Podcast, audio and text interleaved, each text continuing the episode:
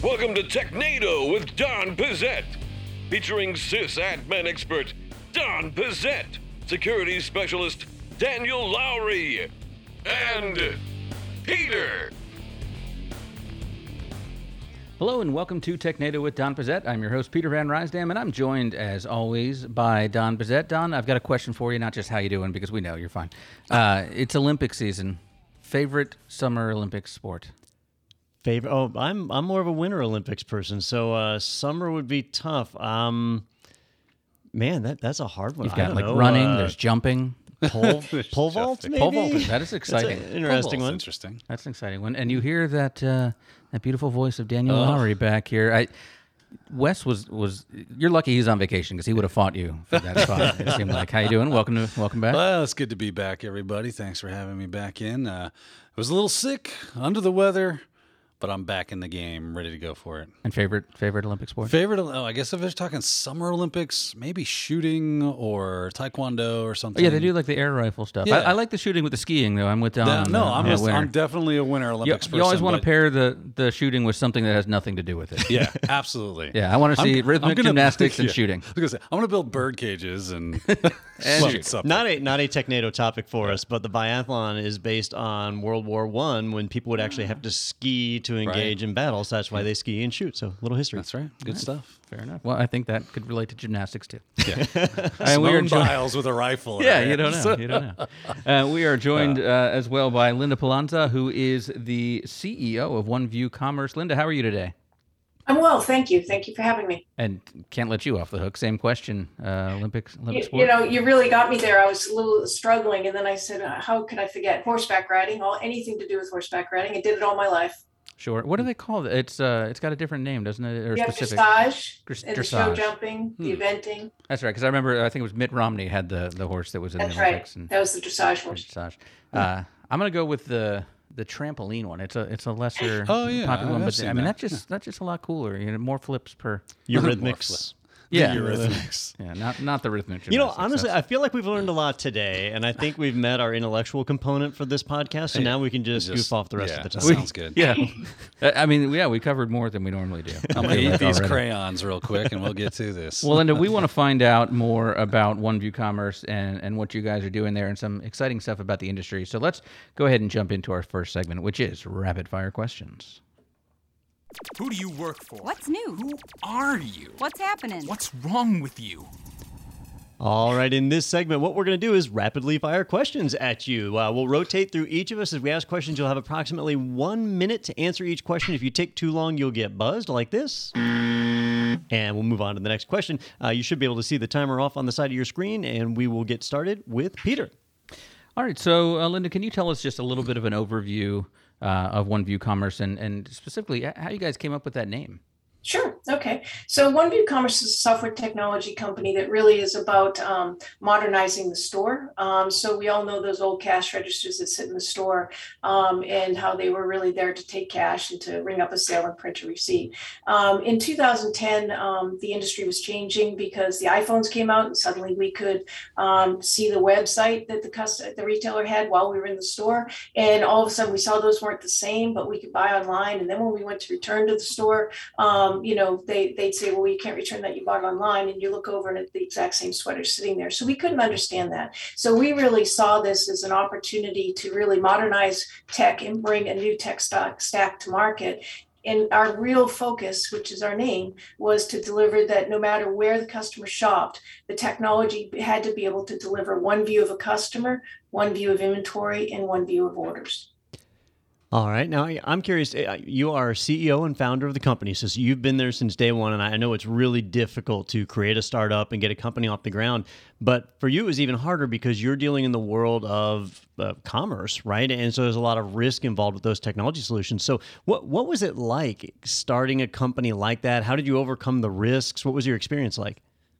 So I, I think probably the first thing I should say is I, I was an entrepreneur before, and I probably, you know, in my first two software companies, um, I, I started off as a programmer, um, but the first two um, CEOs told me that I was going to be an entrepreneur someday. So there's probably a bit of confidence in that. Um, I had done a small startup before, so I I understood that. But really, what I I think that um, the real path was to really understand that what is it you really wanted to deliver. And, and we started off, our chairman came up with that we wanted to be a great company. And it's really quite an easy pattern because a great company means you have to have great people and um, you have to have a great product and you have to have great customers. And you're not going to have great customers unless you have a great product and, or great people. So if you put, put all of those together, you realize that in order to really um, create a software company, you really have to have um, those three main tenants um, and, and really, really great products. So, you know, coming from that computer science background, I was a little bit geeky. Um, I came from the 70s and 80s where it was really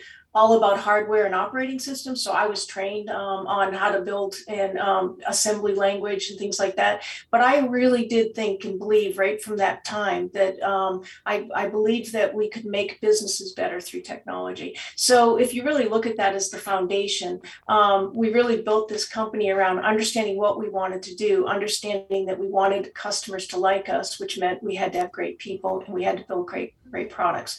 So really one of the main tenets that I always tell all of the engineers and really everybody in the company, our product owners, anybody on the Scrum teams, that it's important to fail forward. So I let them make decisions and I let them make sometimes decisions that end up we have to go rework. But I believe that as a result, they work um, smarter and they they learn because um, software companies have gotten away from the fact that we are creators of new technology and we want to bring those to market. So really focus on our team and our people and let them learn from both their mistakes and their successes. And, you know, that's really what I feel is my job as CEO to bring to the table. I really like your philosophy, Linda. I think it's uh, going to go a long way, and uh, more people should uh, adopt that.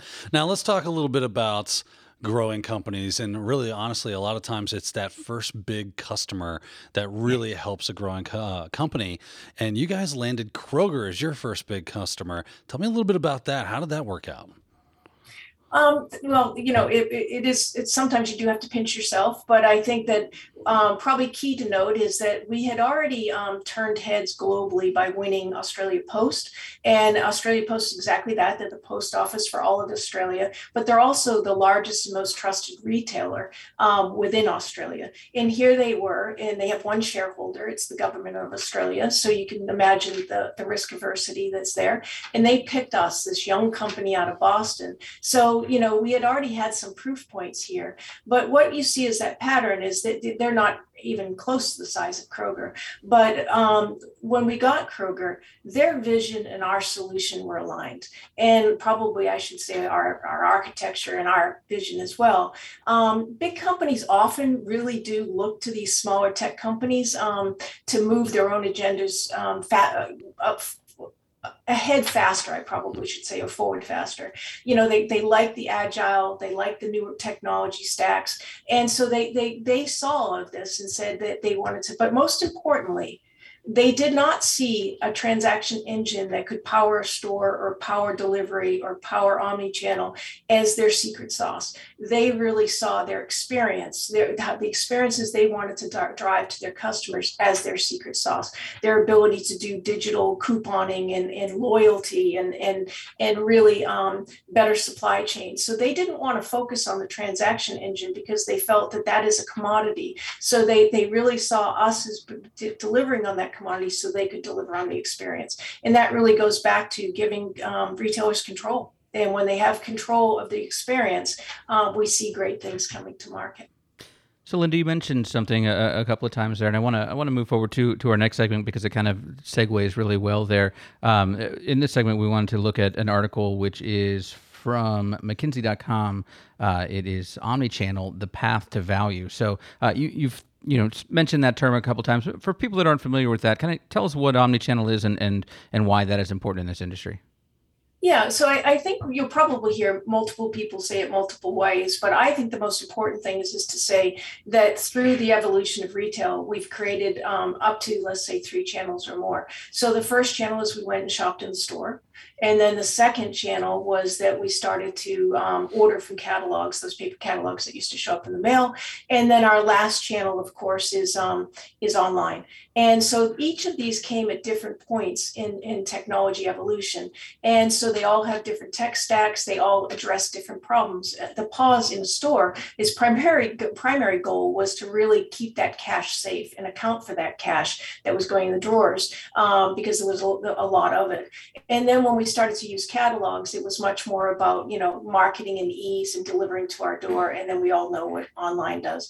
But with each of these different tech stacks, what we created was technology silos. So omni-channel is really looking at how you um, reduce those silos to give you what I said, which is that one view and um, to be able to have a seamless experience so that we feel that no matter where we shop, um, we are dealing with that brand in the same way. And I think that's really it. Now, where you where these things go amiss is how do you solve that problem? We believe in solving that problem through one tech stack that can manage all of the channels. Others, older companies um, that will always compete with, will sometimes band-aid and bubble gum things together to give the same solution. But in the long run, asking about Kroger, that's not how you can have um, unbelievable growth um, in developing markets. Well, you, you, mentioned you know the, the internet as kind of that, that last of the channels, and that's something we didn't really see. I feel like to in grocery stores and pl- places like that until pretty recently. There were there were the Instacarts and things, but there were a lot of early adopters on that. But COVID has kind of changed the game here, and uh, you know we what we saw 18 months ago is very different than what we see that experience like today uh, in shopping. So, what do you see as the, the big things that are, are going to, to stick around from that, and, and the, the trends that are going to continue uh, as we as we move past COVID?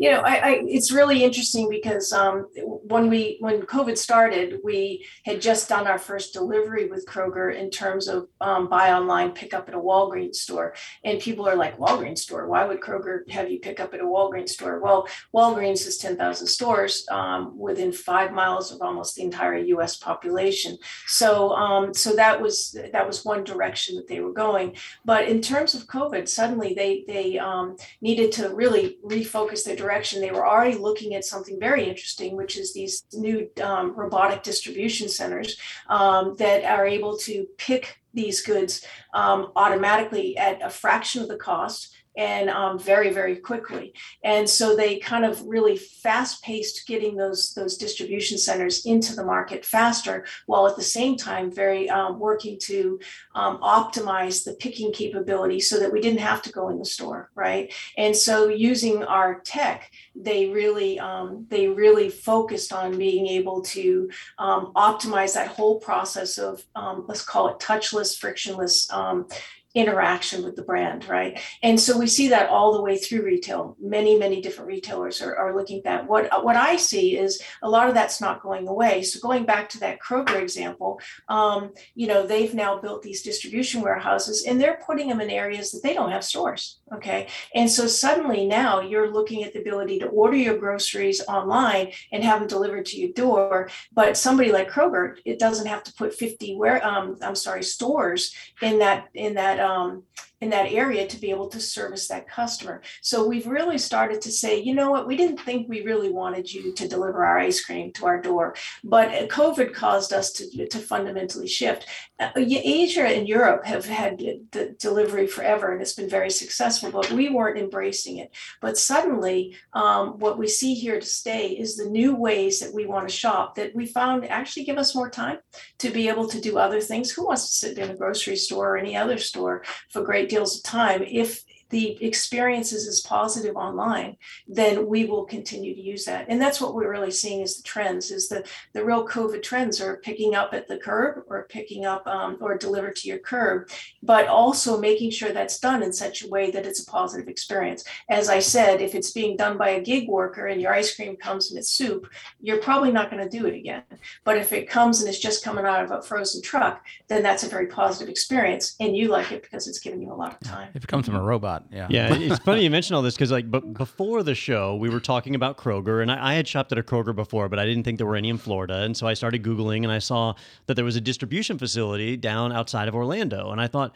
Wh- why is there a distribution facility if there's no stores? And I, I didn't realize that they had started doing uh, robotic picking and shipping and delivery like that. Uh, we're, I think we're far enough outside of Orlando they wouldn't deliver to here. But if you lived in the area, it, it's a great way for them to cover a huge territory and, and talk about an adapting technology. So for a company to to be able to adopt that and move forward, you, you mentioned catalogs, and catalogs for me have always been a great example of how quickly an industry can change. You know, for almost almost a hundred years, people shopped from the Sears catalog, and Don's then got a whole stack of Fingerhut catalogs. that went away, and it, it wasn't long after the Sears went away, That's right? true, So yeah. you, You could buy a house from the adapt. Sears catalog back in the day, literally. yeah, Yeah. they really could.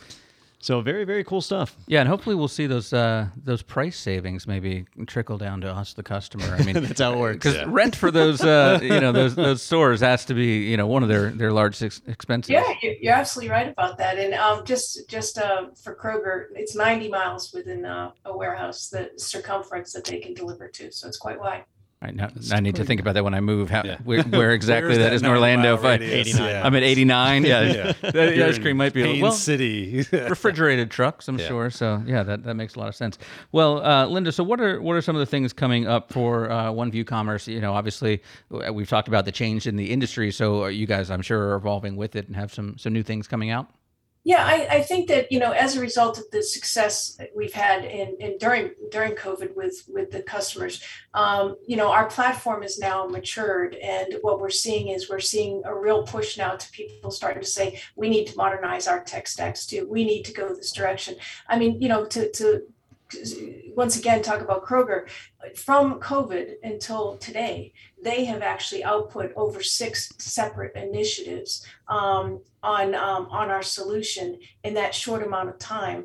Everything from you know, as I said, pick up at curb and delivery to also the ability to take payment at curb and to be able to take um, EBT and SNAP, which is for the less fortunate, their ability to buy the groceries in the same way everybody else might be enjoying online. So being able to deliver that's unheard of for a company that large to be able to deliver that much tech in that much time.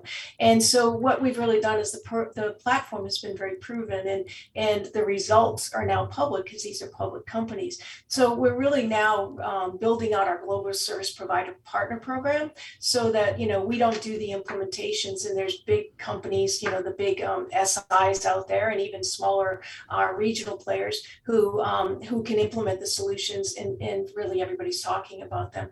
In addition to that, we've launched our, our um, Microsoft partnership, which allows us to uh, allows Microsoft to offer these um, our solution on their Azure cloud platform, which gives them a, a gives us a great global reach into the Microsoft community and really gives retailers the ability to have another choice besides um, AWS, which is another cloud that we offer. So we're very excited about that opportunity. And really, last but not least, is is um, our SaaS offering. So what we've done is we've actually created a SaaS offering, um, and uh, Brown, our co- our co- longtime customer, has just gone um, has just gone live with our our SaaS offering, and it's been very, very successful. And it gives mid-sized and smaller retailers the same great features that the big ones like a Kroger Australia Post are enjoying um, in being able to use those. But not only that, but to be able to also um, ride on the coattails of, of these larger retailers who are kind of really creating some some new experiences out there. So a lot of very exciting things happening for us. Yeah,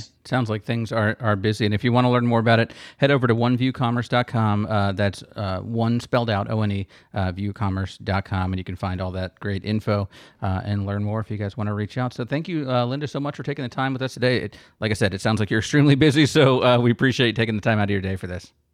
Thank you very much. I appreciate it. All right, everybody, stay tuned. We're going to take a quick break, come back, and talk about the tech news from this week. So stick with us. We'll be right back with more TechNado with Don Pezet. This is Kevin. He's studying online for a Microsoft certification and using another online IT training service. He's also on his second pot of coffee today to stay awake. And this is Kyle. He's also studying Microsoft but using IT Pro TV. Rather than watching a boring voiceover PowerPoint, he's actually enjoying the training with two hosts in an interactive format. Both Kevin and Kyle have access to virtual labs and practice tests, but Kyle can also get help through a live chat with other IT Pro TV members and his instructors, as well as post to a Q&A forum. He can even search for exactly what he's looking for in the interactive video transcripts, all while paying less than Kevin. Oh, and Kyle can also watch in comfort via Roku app. Kevin and Kyle are both learning IT, but Kyle is enjoying the journey. Want to be more like Kyle? View the plans to start your IT Pro TV membership today.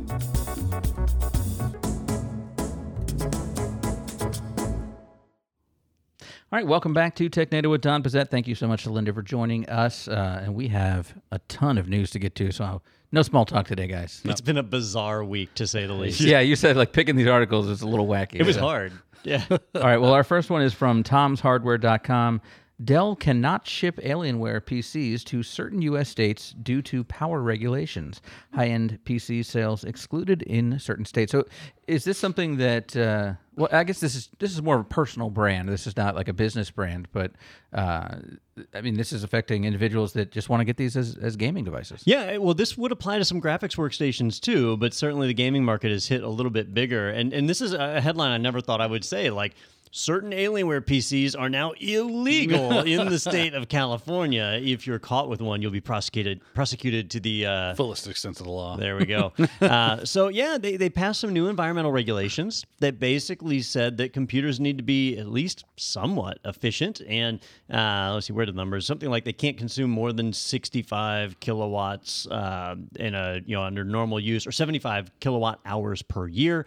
Uh, but then they put on these little add-ons where like if you have a high-end GPU, you're allowed to consume a little bit more power but it's not enough to account for some of the modern graphics cards that are coming out these days, like the RTX 3080 and 3090. So there are certain configurations of Alienware computers now that if you go to Dell's website and go to buy them, they will display a warning saying they cannot be shipped to California, Colorado, Hawaii, Oregon, Vermont, or Washington. All of those states have environmental protections in place that make them effectively illegal.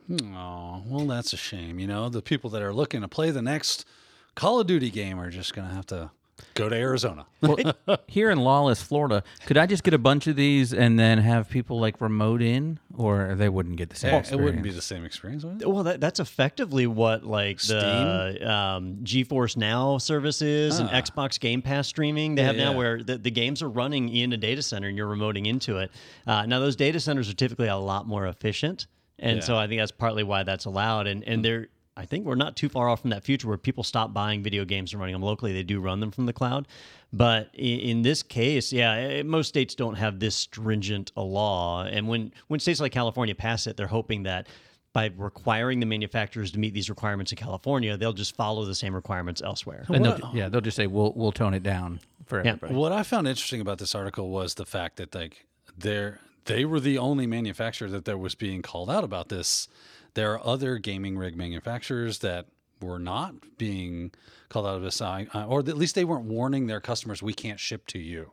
And you can also still build your own custom, right? Because technically, it's not a it's not a thing until you put it all together, right? Right. Well, this is a pretty new thing. So it, it was a stepped deployment. So the regulations came out back in January 1st, 2019. Okay. And then they moved to their more aggressive level starting July 1st, 2021, so last week. And so Alienware or Dell, you know, was one of the first companies to modify their online shopping Gotcha. cart. So they're that's just first to market kind of yes, thing. Gotcha. right. But anybody who sells these configurations is affected the same way, and it has been getting out of hand. I, I remember having a Dell years ago that had a 400 watt power supply in it, and I upgraded to a 500 watt because I had too many hard drives, Mm-hmm. and so it was bogging it down. Well. Wes had gone and built a computer with like a uh, a 1,000 watt or a kilowatt power supply, and I'm like, man, eh, you What are can you really suck up some power. yeah. But if you have multiple GPUs, you need it. All right, I've got a theory here. Uh, I'm looking at the, the specific states, and this lines up. So, California, for example, has all these planes that are optimized with thermal imaging to find the the, pot farms. Marijuana farms, yeah. They don't need to do that anymore. oh no, they got to go after gaming rigs. They're like, we got to find something to do with these planes. Heat signature says it's an Alienware boss. We got to call in a drone strike. that guy is gaming too hard or mining Bitcoin in that house. Little does he know he's about to be a part of that game.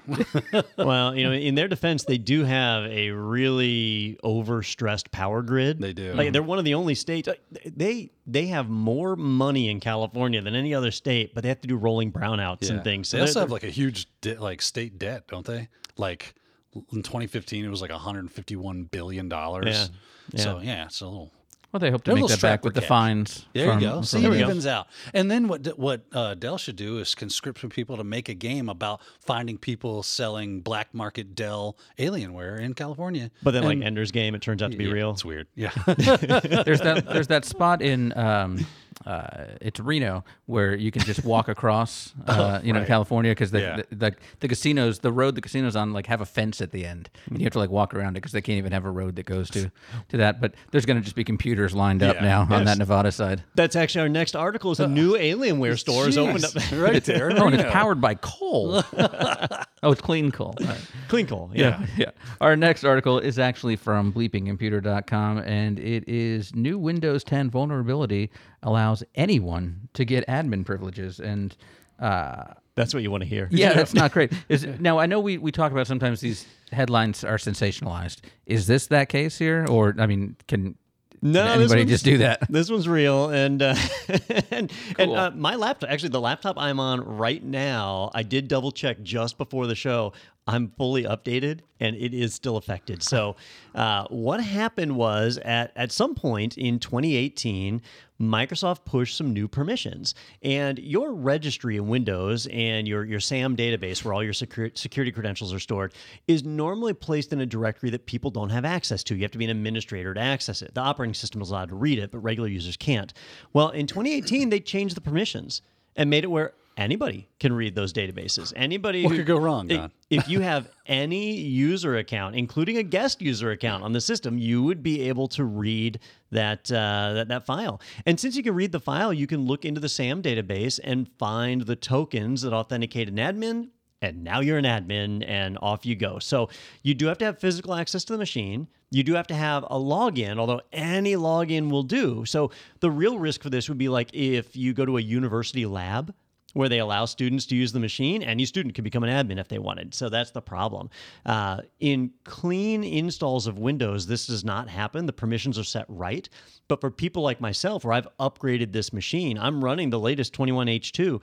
Uh, because I've upgraded, it's retained those wrong permissions. And so Microsoft is trying to figure out how to fix that like what what it was that led to this being set wrong how to correct it and as of the taping of this episode they have not fixed it Could this be a ploy to get people to be really excited about Windows 11? maybe Is it is it affect Windows 11 as well? Did I don't know. I. I didn't test it. Um, Yeah, I, I'm not sure. You, you know, it's funny. I was, uh, you know, I was teaching CEH today, and we were talking about privilege escalation, and you know, we talk about why does this happen? What what are things that we can do to help mitigate that?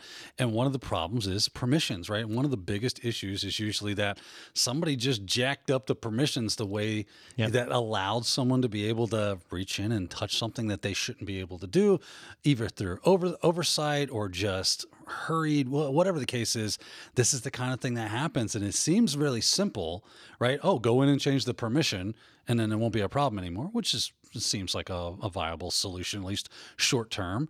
Uh, keep it from inheriting permissions from above, and you should be all right with that. But the fact is, somebody at Microsoft accidentally or on purpose for whatever reason said, "Hey, I'm just going to set the permissions for everybody to be able to read a very sensitive file." Yep, and, and you mentioned inheritance. So uh, I said that Microsoft has not patched this yet, which Mm-hmm. is, is true. They have not. Uh, however, they have released a workaround. And one of the workarounds is to re enable inheritance on that folder because the permissions are right on the folder, just wrong not on, on the the fi- files. I gotcha. But these are well documented files. Yeah. And so people know they exist. They always have the same name, and so they can be predicted. So this is, this is a bad one. Uh, also, worth mentioning is that even after you correct the permissions, you're still at risk because of the volume shadow copies. Microsoft Windows makes volume shadow copies. These are are kind of like backups of any changed file, and somebody could still access those, which also have the wrong permissions. So you not only have to re-enable inheritance, but you also have to erase your volume shadow copies. well, and what's interesting is volume shadow copy is there to help us, right? Mm-hmm. It's there to protect us. Oh no, I accidentally deleted something. Don't worry, I've got volume shadow copy turned on. Let me just go grab the copy. And it just goes to show you this is why I was talking with somebody. This is why security is so hard. We're doing things to try to protect ourselves, but at the end of the day, at some point in time, it could be the linchpin that actually undoes us. So it's it's a very difficult thing to uh, in uh, make something secure, especially something as complex as a computer system, let alone a network of systems. So Yeah. you start to see the, the, the problem there. All right, you heard it here first. Uh, go ahead and delete those backups. this message was brought to you by malware creators. Yes.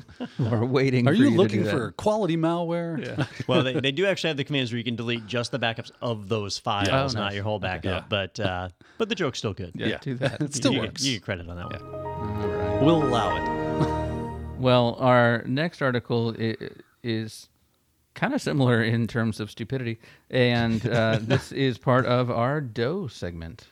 Do, re, mi, fa, sol, la, ti, do, so do. All right, this one is from arstechnica.com. Google pushed a one character typo to production, bricking Chrome OS devices. Oops. So, I- I- one character. I mean, what? I was trying to think of uh, like a funny single character. I only I could come up with "fu," but that's two characters. What? Yeah, yeah, it's hard to get. What did just they one. It would have to be R for resume, I imagine. So should I go home and like update all my Chrome uh, books so they can send me new ones? Because I would assume you now owe me a device. Well, so here's here's the deal. Here's what happened. Uh, they made an update, right? And when you get a Chromebook or a Chromebox or whatever, one of the nice things about it is it's a fully managed and maintained operating system, right? You you don't really mess around with the underlying uh, underlying OS. And when Google makes an update, they just push it out and you get it. It's kind of a set it and forget it type thing. Well, in this case, they made an update to some files that were involved in user authentication, specifically validating the password that you typed to log in they were off by one letter. And being off by one letter caused the passwords to never be parsed, which meant no matter what you typed in the password field, it was always wrong. effectively bricking your device. Since it's a completely cloud supported device, you know, you, you just couldn't log in at all and you were locked out. Uh, you had really two options, which was one to wait for Google to fix it, which they have now fixed it, or two, to do a power wash. Power wash is hmm. where you factory reset the device and, and lose all your data. Now on a Chromebook, that's not so bad, right, Daniel? Yeah, I've got a couple of Chromebooks. My wife uses one, and my kids use them. And from time to time, that is a great feature. Everything's in the cloud, right? It's all about Google, right? The cloud services that Google provides, the docs, the email, the drive, the this and that and the other, and you're just basically getting a piece of hardware with a mouse, keyboard, and a screen so that you can interface with the web browser and access all the information. So yeah, it's not a big deal to power wash these things. I've done it a bunch of times, just because you know things go a little hinky from time to time in the operating system. Power wash puts it back at factory, and it just seems like a new machine at that point. But it does kind of reaffirm a I don't want to call it a conspiracy, but you know, a, a theory that people talk about about how like I, I don't want to use a Chromebook because it, it- what if Google goes out of business tomorrow? Because that's happening. All of a sudden, well, yeah, not in our lifetime. Yeah. uh, but you know, you are dependent on those companies to keep the devices up and running, and at any point they can decide, you know what, we don't support that device anymore. And, and that's the end of it, right? And you're just out of luck. Now you got a worthless computer. So this is an example of that kind of thing happening. Uh, if you had your own standalone OS, maybe this wouldn't have happened, but you likely would have had all sorts of other things because you got to maintain security. And then it's up to you to like make sure all that stuff continues to work. And if anything breaks, guess who's the uh, the resident tech for that? Yeah. Google? No. Me? Yeah, I mean, you can call Google and they'll probably have pretty good chuckle at I your think you can call Google. Yeah. Good Oh, luck you with can that. call. You can call. Yeah. I call them all sorts of things. Yeah. Every day of the week. All right. Well, that uh, that's very smart. Also does take more than one letter. our uh, our next article is is also Doe. Let's go ahead and play that intro again. Re, mi, fa, sol, la, ti, do, so do. and also from Ars Technica.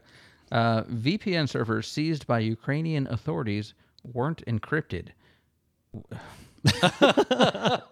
uh, just going back first, wh- why were these servers being seized by the Ukrainian authorities? Well, uh, this might be shocking to you guys, but uh, many VPN services are used for illicit and illegal activities. No way. I know. Why would you even do that? And and these things range from horrible crimes like uh, uh, pedophilia, you know, Child exchange- pornography, right, uh, to more acceptable crimes like uh, bypassing Netflix's regional. Yeah. uh, It's locks. victimless. That's but at the same time, still illegal, right? Yes. Uh, and so the various VPN providers that are out there they almost all make the claim like we don't log any activity and our servers are encrypted and your data is safe. No one will be able to know what you did while you're connected to this VPN. Total protection. But we've talked about it here on the podcast in the past. There's a total amount of trust. We're trusting. When they say, "Oh, we don't maintain logs," how do you know that? You don't. It's not like you can go We and audit pinky these people. swear. Yeah. Uh, yeah. we pinky swear. It's not even a pinky swear because you can't, can't Yeah, can't touch their pinky. So, uh, so, uh, so anyhow, there's a lot of trust. So in this case, Windscribe was actually clearing their logs. So there's that. They they weren't maintaining those. However, their servers were not encrypted. And so what happened was the uh, Ukrainian authorities were able to seize these servers and not shut them down but begin to operate them, to turn on the logs, to be able to monitor all the traffic that was going through for a period of time. And now they have that information to be able to use to prosecute or for whatever it is that they want to do. So, um, you know, I, I guess it goes. They're worth- wa- watching Netflix. It, it's worth reminding people that Ukraine is our NATO ally, but Yeah. you know, there's a lot of shady things that happen over there. So not not a good scenario all around. Not every country's perfect, huh? Is this a, a laziness thing uh, that that this uh, company probably did this because because it seems like you know if the, if they're they know they're serving shady people potentially they would want to encrypt that stuff to not get in trouble with these shady people. They would want to, but I, I don't. I don't know that it's laziness as much as just they. You know, these are not the high end security professionals that are standing up VPN services because high end security professionals know that this is used for illegal stuff. Yeah. Right, and they don't want to go to court for it. I did read in here somewhere that they were talking about how they were trying to increase the um, bandwidth, I guess, you know, the the ability to use it, production uh, efficiency of the system by not encrypting things. Uh, so that kind of didn't work out for them so well. yeah. If Yeah. if I'm the Ukrainian authorities here, I- I'm not seizing them. I'm just taking them over. Because couldn't you then just you've got hey you're you're in my VPN. I can see what you're doing, right? yeah. Well, you know, we could improve the efficiency of the roads by taking out all the stop signs and stoplights. Oh man, they'll move. We'd be able to go a lot faster. That's right. Uh, they will move very for a very brief time Yeah. until the fire. the giant ball of doom. I can't see. All the right. So our, our moral of the day, though, is that if you're using a VPN service, you cannot rely on them to provide security because you have no visibility into it. Even if there's like contracts and stuff, like would you be, would there be any What's a recourse? Like- contract, right? It's a it's a saying. formal Yeah, I pinky mean, swear. Maybe not in the Ukraine, but maybe if the company is That's why located here. that's in why I only America, use would that Pornhub be- VPN. I, you know, i- if there's one lesson I've learned, it's that a contract is a contract is a contract, but only with a Ferengi. Oh, that's true. That's I- true. I don't remember the rule of acquisition number, but it is. oh man, I'll one have of to them. look that up. All right. Let's move along to our next article, which this week we're going to see who got pwned. Looks like you're about to get pwned. All right, this one is from theregister.com. Hole blasted in gun trader. UK firearms sales website CRM database uh, breached. 111,000 users' info spilled online. One of the worst things that could happen to a privacy focused community.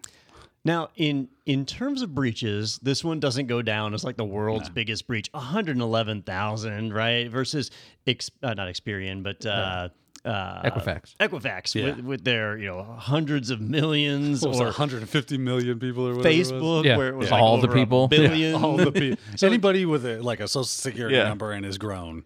However, in this case, it was a firearm sales database, right? Hmm. So all 111,000 of these people are firearms owners. Now, if you're not familiar with the UK's laws, it is illegal for a citizen of the UK to own a firearm unless they are licensed and registered with the government to possess it. So that means there's documentation that shows in theory, every firearm owned by a law-abiding citizen in the UK, right? So the criminals tend not to register. so isn't this all basically public record then? Well, so no, normally it's protected information, right? Oh, so okay. yeah, you can't get at it, right? But here, this database was breached, and so now this is in the wild. And if you are, let, let's say, we'll go worst case scenario, right? Let's let's uh, uh, blow this up, right? Yeah. So uh, if you're a criminal in the UK and you want access to a firearm, they're kind of hard to find because not everybody has them, like here in the U.S. So, so you could take this database where it has these people's mailing address and in some cases exactly what firearm it is they have. You could shop. Does it say what room in the house they Yeah. leave it? It doesn't have that, oddly enough, but you would certainly know where to target. So this is, while not one of the biggest breaches by any means, it's likely one of the most dangerous because it involves firearms in a country that, that doesn't have as many firearms as, as several others. Uh, you know, here in the U.S., if you break into a home, I, I don't have the statistics, but there's a pretty good chance there's going to be a firearm Yeah, at like home. you Someone's normally gonna trip over. shoot you. Yeah, I, I tripped over a gun just coming in the window. but uh, yeah, especially I mean, you just go to Texas, Sir, right? this is dangerous. uh, or maybe Minnesota or Ah, somewhere. here I am just trying to pilfer your pockets and then walk off with your goods. And I'm almost uh, knocking my brains out. I'm tripping over this AR 15, whatnot. Well, with this with this uh, breach, you could also find out what gun safe they bought, if they have a lock. You know, so you could you could come prepared with the right pick and everything. You can watch the right lock picking lawyer video Yeah, before yeah, you go over there. and that's all I have for you Sir, today. do you have anything to declare? Nothing I'd want to tell you about. well, uh, uh, do we know how this this breach happened? Uh, through the normal means, uh, basically there was a uh, unpatched security hole that the attackers were able to use to get into their database. Actually, I think it started with a SQL injection, didn't it? Uh, let me pull it was six. Zero days. It was bigger than Stuxnet. because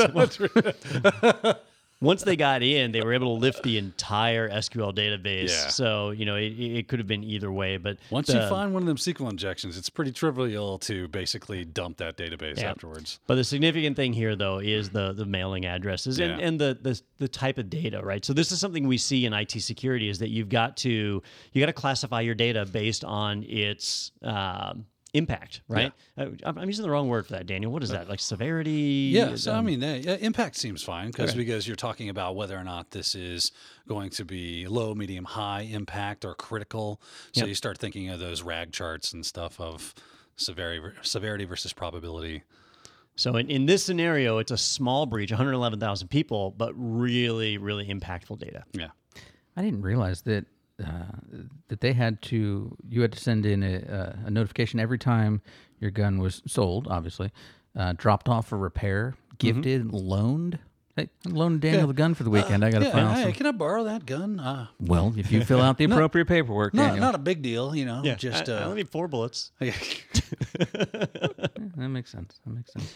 All right. Well, uh, f- I'm sorry to all the uh, our UK gun owners out there um, listening. Send in, uh, you know, let us know in the viewer mail if, if that affected you. just don't trust the internet, right? Don't put your stuff out there. There's going to be a lot of people reporting like fake, s- you know, stolen weapons now. I think. All right, our last one here is this the last one? Yeah, it is. Is actually something that we have uh, talked about before. So this is going to be deja news. Deja News.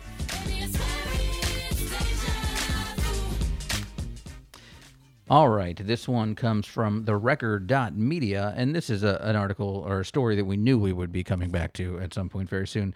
Kaseya obtains R Evil Decryptor, starts customer data recovery operations. And w- when we say obtains, we mean paid ransom for, because Well, so other- the- otherwise you're restoring from backups, right? there is a lot unsaid here. So uh, so let's let's unpack this a little bit, right? Uh, you guys all all may remember that the uh, Kaseya, which is a product of ConnectWise, the Kaseya VSA servers were compromised by Revil or R Evil or however you want to say that. I would went with with R R Evil because we looked we looked up something that said R Evil. Yeah, and it was completely wrong. yeah. So Oh.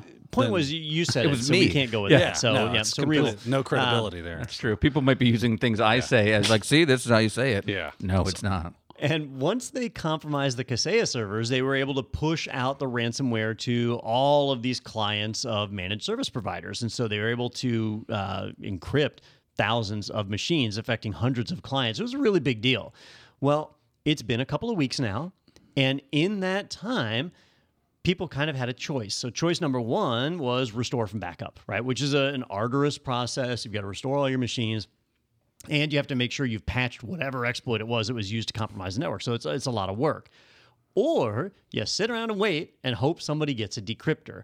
Well, I normally tell people you're a fool if you sit around and wait because usually the decryptors come out a year, two years later, so you can't sit around that long. What are you saying that there's like one uh, decryption code for any specific kind of malware? There's not. Well, What ju- I- just depends. If I infect you, I, I give you this code. If I infect you, I give you a different code. Oh yeah, yeah. So it, when it it might be one Trojan or, or ransomware worm or whatever that infects machines, but on every machine it uses the machine's ID to generate a different key for it. I see. So it's not one key that decrypts everything. Yeah. And so when you pay the ransom, they're running a program on their end, in, in, if they even respond. Yeah. um, and they then send you the key just for your computer. Okay. And when schools get hit and hospitals get hit, if they have a thousand computers, that's a thousand keys, and that's why their ransom is so much higher. They'll charge them, well, and because they have the money, Yeah. uh, but they'll they'll charge them a million dollars or whatever.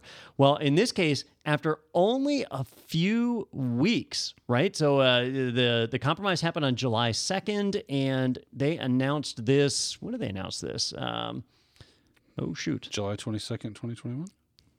no, they, they No, just announced it the other day. So it, it's been about 16 days, I think, since they announced this, or since the initial compromise happened. So in a period of roughly two weeks, they've secured not just one key, but a decryptor. So something that will generate the key for any machine that has been encrypted ah, by this ransomware, which is really impressive.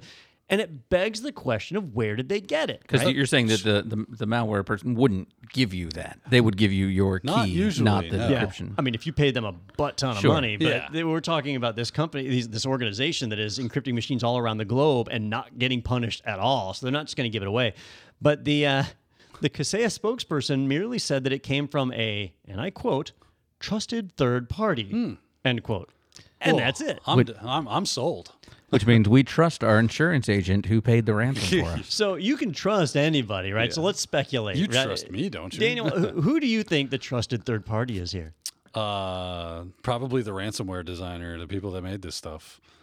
You trust they're trusted? What would what would be their motivation to turn that over? I have money. so you think they got paid? Maybe they got paid. I have no idea where they would have got this from. You know- Unless some really smart people were able to somehow reverse engineer the encryption. That's my guess. The trusted third party is the NSA. So those are kind of the two theories Yeah. right there. Yeah. So on, on Daniel's, I'll defend yours for a moment. Uh, if you think about it, Kaseya really screwed over their customers. Yeah. So who who's going to trust a, a company that, that's done that, right? And not that they did it intentionally, Yeah, and, and they were doing a lot of really good security practices, but they were doing some bad things too. So I could see them going to the ransomware group and saying, "Look, Y'all about to get paid. Yeah, you told us it's a million dollars for this. How much for the Yeah, for the whole? we want to take care of our customers, and then Yeah. they can always generate a different private key on Oh, their yeah. next ransomware, and off they go. So very, very possible that's what happened. They Yeah. just paid, right? Uh, in in that case, they wouldn't want to disclose it, and they're as trusted as they can get if they're the people who wrote Yeah, the ransomware. true. Because it works. That's why we trust it. But Peter also mentioned the NSA, right? So the NSA is working on a lot of this stuff, and potentially they could have created a decryptor somehow, which would indicate either one that the Revil group has been compromised, right? Hmm. Because it's almost impossible to guess these private keys. I heard they use Ukrainian VPNs. Well, they, they probably could. They're very efficient. I hear they're the fastest. That's so. Super quick. So, or they have found some way to possibly brute force these private keys, which would require an immense amount of computing power. And the NSA has invested in quantum technologies and things. So, true. potentially we are there. We don't know the answer. Yeah. Uh, and, and maybe even Kaseya doesn't know. Maybe a guy in a trench coat knocked Yeah. on their back door one day and sold it to them, and uh, they don't know who it was. But we'll, we'll probably never find out. So there's a, a tweet embedded in here um, from Emsisoft CTO Fabian Wosar, who says some researchers are, researchers are propagating that since a large number of victims hit during the Revil Kaseya attack were hit with the same public key, only one victim paying the ransom will be enough to decrypt all victims, potentially. Well, that would be an unusually amateur mistake of Yep, Revil as it a be. group. They they typically use a separate key for every single machine. Well, I, I hope we find out more about this and do another Deja News soon Yeah. because it- Yeah. this is an interesting. I mean, this this is a plot for a movie we're talking about with people in trench coats coming to the back door or you know negotiating with the. Have we had a good last time- ransomware I was about to say, when's the last time we had a really good computer security that's not just total movie? BS? Yeah. I don't know mean, that we I can't, I can't think of one. I can like- think of anything that's uh, had like ransomware. or- Antitrust was pretty good, but that was in the yeah, late that nineties or yeah, something. social. Was it that? Oh, yeah, Ant- oh, Antitrust. I was saying Social Yeah. Network. Yeah, Antitrust was. That was a decent movie. Ryan but it wasn't Phillippe? really- yeah. yeah, that was a good one. Well, anyhow, I, I'm do. gonna I'm gonna double down on my advice though that it's not wise to wait for a decryptor unless your backups are shot. Like if you have no other choice, you can wait. But it is certainly an outlier to get a decryptor this fast. That is not a normal thing. Well, good for Kaseya. Yeah. Yeah. Either way, well, good for their customers. but whoever still bad for you up, Kaseya. right? Yeah. Yeah. You don't want to be in the news about Good this job stuff. squaring it away. All right, hey, we want to let you know uh, tomorrow we're playing CompTIA Jeopardy. So that is uh, Friday, July 30th, 2 p.m. Eastern Time, uh, right here on the IT Pro TV on air page. So just sign up for free membership. Uh, you can watch as, as Don hosts. And what do we have? Uh, we're going to have Ronnie. Wes and Adam. and Adam as our contestants, all people who have uh, taught CompTIA courses, so should be probably our most competitive uh, Jeopardy game yet. So uh, make sure to sign up for that, and, and don't worry if you missed that, uh, or if you're watching the podcast later than than that came out, we will definitely put that on YouTube because it is going to be a lot of fun. Uh, also got some webinars coming up. Uh, let's see, the next one is how apprenticeships help employees and employers. CompTIA apprenticeships are powering and diversifying the IT workforce. That is Thursday, August 5th, uh, so next week, and that's Amy Cardell uh, is going to be the host of that one. So head over to itpro.tv slash webinars and you can register for that one and see all the past webinars as well. And finally, head over to technado.com. Uh, you can send us a note, let us know your feedback on what we've talked about today. You can listen to the latest episodes. You can also hit the big orange button in the corner, sponsored by IT Pro TV. Can get a 30% off coupon code for the lifetime of your personal membership and find out about the options available to teams from IT Pro TV. All right, guys, this is a good one today. We learned about uh, Omnichannel. I learned that Kroger is in Florida. Technically. And- Their robots are. Yeah, Yeah. Kroger's robots are in Florida. Now, when they pick your prescription medication out, do they just keep that? they just yeah, Like, 'cause it, it's- straight to the that's- source. That's their food. that's their food. Ca do you think that they can have the Kroger robots in California, or is that too much energy Oh yeah, consumption? it might be an energy consumption. I don't know. I'll have to look into that. Yeah. They're not run off Alienware computers. All right. Well, thanks everybody for joining us, and thanks you guys. Good to have you back, Daniel. Thank you, sir. And uh, yeah, good to have the old team back together. and we'll see you next week right here on TechNado with Don Pezet.